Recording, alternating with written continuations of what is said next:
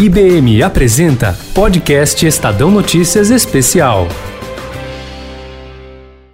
A necessidade de continuar funcionando normalmente, manter a produtividade dos colaboradores em home office é desafio com o qual se depararam empresas de todos os tamanhos e áreas nestes tempos de crise. A adaptação rápida, suportada pela tecnologia, passou a ser essencial para a boa continuidade dos negócios. A pandemia consolidou o trabalho à distância e, passada a crise, o modelo vai sobreviver com muito mais força ao lado da volta aos escritórios tradicionais tradicionais. Mais uma vez, será a transformação digital que vai lastrear a produtividade e a colaboração, assegurando a retomada plena das atividades e da economia. Nós vamos saber mais sobre isso na conversa com Ricardo Zacalu, consultor estratégico da IBM. Olá, Ricardo, como vai? Tudo bem, Daniel, e você? Tudo bem, obrigado pela presença. E também com a gente está a Kelly Ribeiro, diretora da área de consultoria de serviços para recursos humanos da IBM. Tudo bem, Kelly? Tudo bem,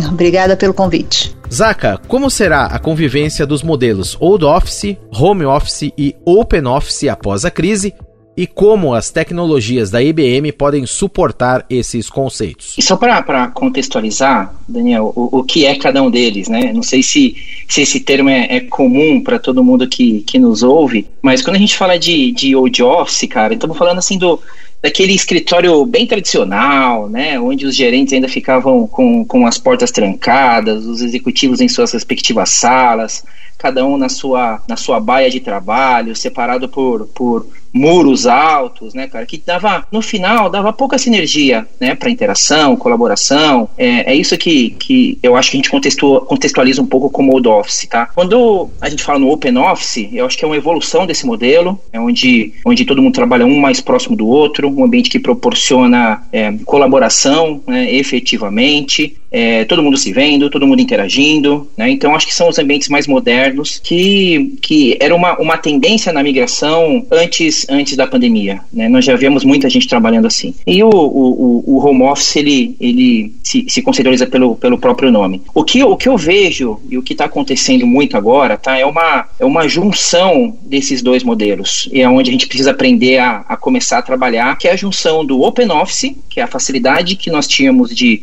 de colaboração, né, dessa interação constante, do rompimento das barreiras é, com o home office. Como fazer isso, né? Como que essa que eu chamo de connected office, né? Hoje em dia. Então, Além disso, tem um, um, uma, uma, quarta definição que é, poxa, como que eu é, absorvo todo o benefício do Open Office né, no Home Office? E hoje a gente já tem muita ferramenta para isso acontecer. Muita ferramenta de colaboração, muita ferramenta que proporciona uma experiência é, de interatividade diferente para o funcionário, é, que para que ele colabore, trabalhe próximo das pessoas, é, da sua casa, num ambiente seguro, né, dentro dos, dos respectivos home offices. Tá? Então, é, a gente está aprendendo a trabalhar assim. É, muita coisa que fazíamos presencialmente já é, faz, já, já conseguimos fazer remotamente e eu tenho depoimento que no meu dia a dia é, nenhuma das atividades que eu faço mudou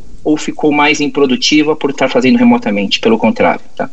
Eu fiquei e depoimentos, a gente ficou muito mais produtivo com isso, tá? Então, é, sendo o meu objetivo, hoje a gente vai para uma, uma junção desses dois modelos, tá? Open Office e Home Office, que eu chamei de Connected Office, para juntar colaboração, para juntar interatividade no modelo à distância. Kelly, já estamos caminhando e caminharemos cada vez mais para um modelo de trabalho híbrido após a crise. Como que as empresas devem desenhar este novo modelo? Quais os pontos de atenção a serem considerados? Então, esse, esse modelo híbrido já era adotado aí de diversas maneiras né, pelas empresas, algumas com uma maior flexibilidade, né, e já adotavam isso há bastante tempo, outras aí de uma maneira mais tímida, motivadas aí por uma série de receios né, relacionados à falta de controle ou até mesmo de produtividade. É, bom, com a pandemia, o trabalho remoto realmente veio para ficar, até muitas pesquisas né, que estão sendo publicadas né, agora né, estão sendo feitas aí a respeito exatamente das preferências das pessoas, o que, que elas pensam sobre esse modelo, e a aprovação do modelo é realmente significativa, né? Assim como toda essa aceitação, né, dessa rotina aí do que a gente chama, né, de teletrabalho, né, traduzindo aí um pouco, tá?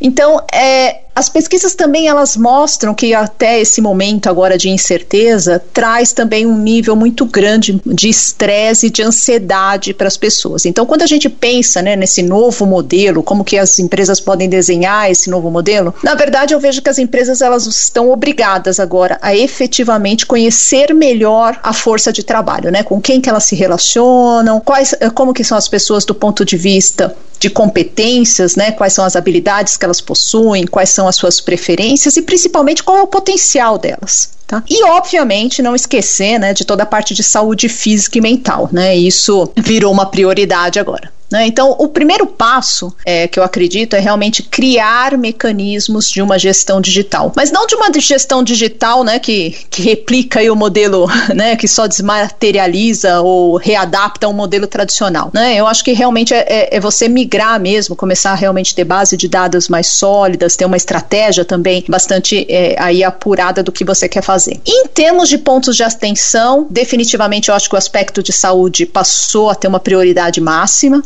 né? Então, por exemplo, toda a parte né, de rastreamento, né, de contágio e tudo mais, as empresas vão ter que realmente ter melhores protocolos, uma comunicação bastante clara, ética, né? Porque quando você fala de dados de saúde, você tem que ter muito, muita parte de segurança, de confidencialidade, de ética, né? Então, tudo isso passou a ter uma importância bastante grande, exatamente até para você ter, estabelecer uma relação de credibilidade, de confiança, não só com a sua força de trabalho, mas também, ao final, também com o seu cliente. Né? Outro ponto de atenção que eu vejo é que efetivamente essa mudança veio para ficar. Né? Então a gente está falando de, muito agora com as empresas sobre resiliência. Né? Então, que na verdade essas medidas, esses protocolos e tudo mais, isso tudo tem que ser incorporado. Né?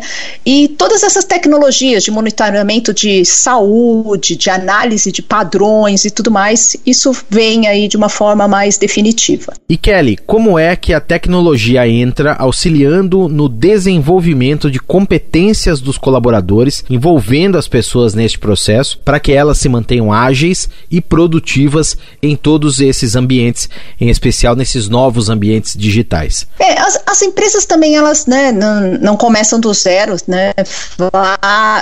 Praticamente a grande maioria das empresas elas já tinham aí ferramentas de gestão de treinamento, de capacitação, né? Ou seja, elas já tinham aí um arcabouço também de conteúdo, né, para as pessoas se desenvolverem e tudo mais, né? Eu acho que o que passou a ser extremamente urgente até com o trabalho remoto, né, é que realmente essas ferramentas elas tenham uma melhor combinação de quais as competências que você tem na sua força de trabalho, né? Ou seja, quais são as competências atuais frentes ao gap de capacitação que você tem para uma demanda futura da empresa. Ou seja, como que eu me preparo para o futuro, de acordo com a minha estratégia, né? Onde que eu quero chegar, o que, que eu preciso das pessoas que trabalham para mim, né? Então eu acho que as empresas elas ainda estão o que está faltando é exatamente esse, essa visão de o que eu quero para o futuro e qual é o meu gap e como eu vou mitigar esse gap, né? Então aí vem realmente a tecnologia que pode auxiliar muito nisso. Eu acho assim que as empresas, minha opinião, né? Eu acho que as empresas, principalmente aqui no Brasil, elas estão bem atrasadas nesse quesito. Então eu ainda não vejo assim uma grande prontidão dentro das empresas. São poucas as empresas que têm de fato um marketplace de capacitação totalmente integrado, né? Que você que você tem ali uma experiência também de capacitação bastante interessante e principalmente com um conteúdo, né? Que seja relevante para todo mundo, né? Então as empresas ainda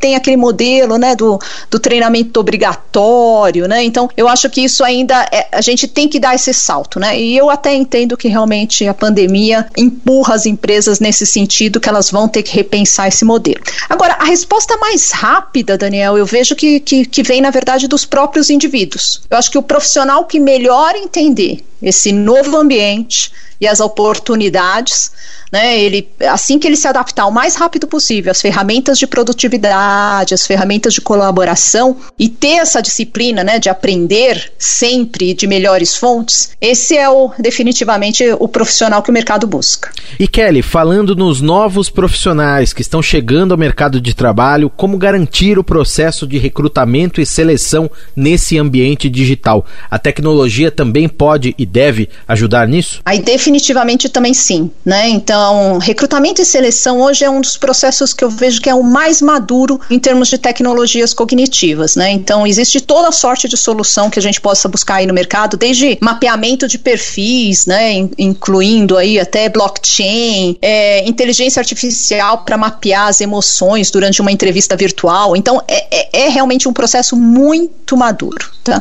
Eu tive a oportunidade de acompanhar uma digitalização desse processo em uma empresa brasileira, né? e a, a solução foi concebida para resolver as principais dores deles, que estava exatamente no tempo de recrutamento e que o candidato tivesse uma ótima experiência durante o processo de recrutamento, que ele fosse de fato protagonista nesse processo. E a solução passou por algo simples, na verdade, que era disponibilizar aí um QR Code ali que ele acessava via WhatsApp, né? E já já, a, a partir daí, ele já entrava num chatbot cognitivo, que aí ia guiando o candidato em todo o processo, desde ver quais as vagas disponíveis, de acordo com um perfil que ele preenchia, até escanear os documentos que eram necessários e tudo mais, e até chegar, após uma aprovação, né, é, ao onboarding aí na empresa. Então, foi uma, uma transformação que essa empresa passou dentro do seu processo, com soluções tecnológicas aí até relativamente simples, num, num prazo bastante curto, e transformou completamente, né? Então, é, e eu acho que isso que é importante, né? O recrutamento hoje, ele tem ferramentas realmente que, que diminui o, o ciclo desse processo e traz ganhos efetivos aí para as empresas. Zaca, no modelo provável, então, de convivência entre os ambientes físico e digital também, como é que você coloca a tecnologia a favor da colaboração e da produtividade na força de trabalho? Assim, Daniel, para mim a, a, resposta aí é, é, indo direto ao ponto, transformação digital. Então, a gente, é, há um tempo atrás, é, a gente olhava muito a transformação digital de dentro para fora das organizações. Ou seja, eu conseguia trazer tudo aquilo que, que era de novo em tecnologia, em transformação, para o meu cliente. Durante muito tempo fizemos isso. E agora a gente percebe uma necessidade muito grande de colocar tudo que é de novo em tecnologia, né? Pegando já um gancho naquilo que a Kelly comentou, é, falando um pouco de computação em nuvem, inteligência artificial, blockchain, é, analytics, né, análise de grande volume de dados, colocar tudo isso para trabalhar em prol da nossa força de trabalho interna. Isso, isso com certeza vai fazer muita diferença, muita diferença na experiência do funcionário e na produtividade dele no dia a dia. E até hoje fizemos pouco isso, tá? Fizemos pouco. Tanto que é, eu costumo falar sobre isso em algumas palestras, né? Que, que a gente em casa, poxa, a gente em casa tem tecnologia de ponta, tem uma internet muito boa, um bom equipamento, nosso, nosso celular pessoal é muito bom. Então, na nossa vida pessoal, a gente trabalha como os Jetsons, né? Para quem lembra do desenho lá atrás, não sei se todo mundo que está ouvindo vai lembrar, mas. E, e, no trabalho, a gente ainda trabalha como Flintstones, né? Então, com desktops, com difícil locomoção, pouca colaboração, pouco, pouco, é, pouca mobilidade né, no dia a dia. Tanto que nesse processo, né, lá no, no começo da pandemia, onde estava todo mundo mudando para o home office, né, nós acompanhamos bem de perto isso, suportamos vários clientes nessa mudança. É, poxa, as empresas, grande parte delas não tinha uma preparação. Então a gente percebeu que, poxa, muitos clientes ainda levavam, pegaram um desktop corporativo mesmo, né, aquele que ele usava lá no na empresa, levou para casa dele, é, colocou o desktop corporativo para funcionar com monitor, teclado, mouse. Então, assim, é, a gente precisa evoluir. Eu tenho que dar recursos, ferramentas para o meu funcionário para que ele tome proveito disso, para que aumente a produtividade e para que ele trabalhe como trabalhe usando tecnologia como os Jetsons usavam lá na, na década de 80 para exercer o trabalho dele aqui hoje, tá? Isaac, para a gente concluir, as empresas também podem, não só podem, como devem se preparar para esse novo ambiente de trabalho, buscando também todas essas ferramentas, né? Sem dúvida, acho que tem muita tecnologia para ser aportada nesse momento, no novo normal. A gente vem conversando com, com diversos clientes sobre isso, tá? E colocando a transformação digital no topo dessa conversa. Tá? Colocando o uso de computação em nuvem, muito aporte de inteligência artificial, tá? não só para as áreas de negócio, como a Kelly comentou, a RH é um grande caso de estudo, para inteligência artificial, como para muitos outros cenários dentro da organização. Tá? Então, não é, uma, não é uma jornada simples, essa jornada para a transformação digital, mas eu acho que com, com o parceiro correto, com o conhecimento certo e com a, com a experiência comprovada, é, a gente pode traçar um caminho muito bacana em busca da transformação digital nesse novo normal. Ricardo Zakaluk, consultor estratégico da IBM. Um abraço, Zaca. Obrigado pela participação, pela conversa aqui no nosso podcast. Até uma próxima. Eu que agradeço, Daniel, obrigado a todos e até a próxima. Eu agradeço também a Kelly Ribeiro, diretora da área de consultoria de serviços para recursos humanos da IBM. Kelly, muito obrigado pelo papo, pela conversa, pela entrevista. Um abraço para você, até a próxima. Obrigado, um abraço para você também.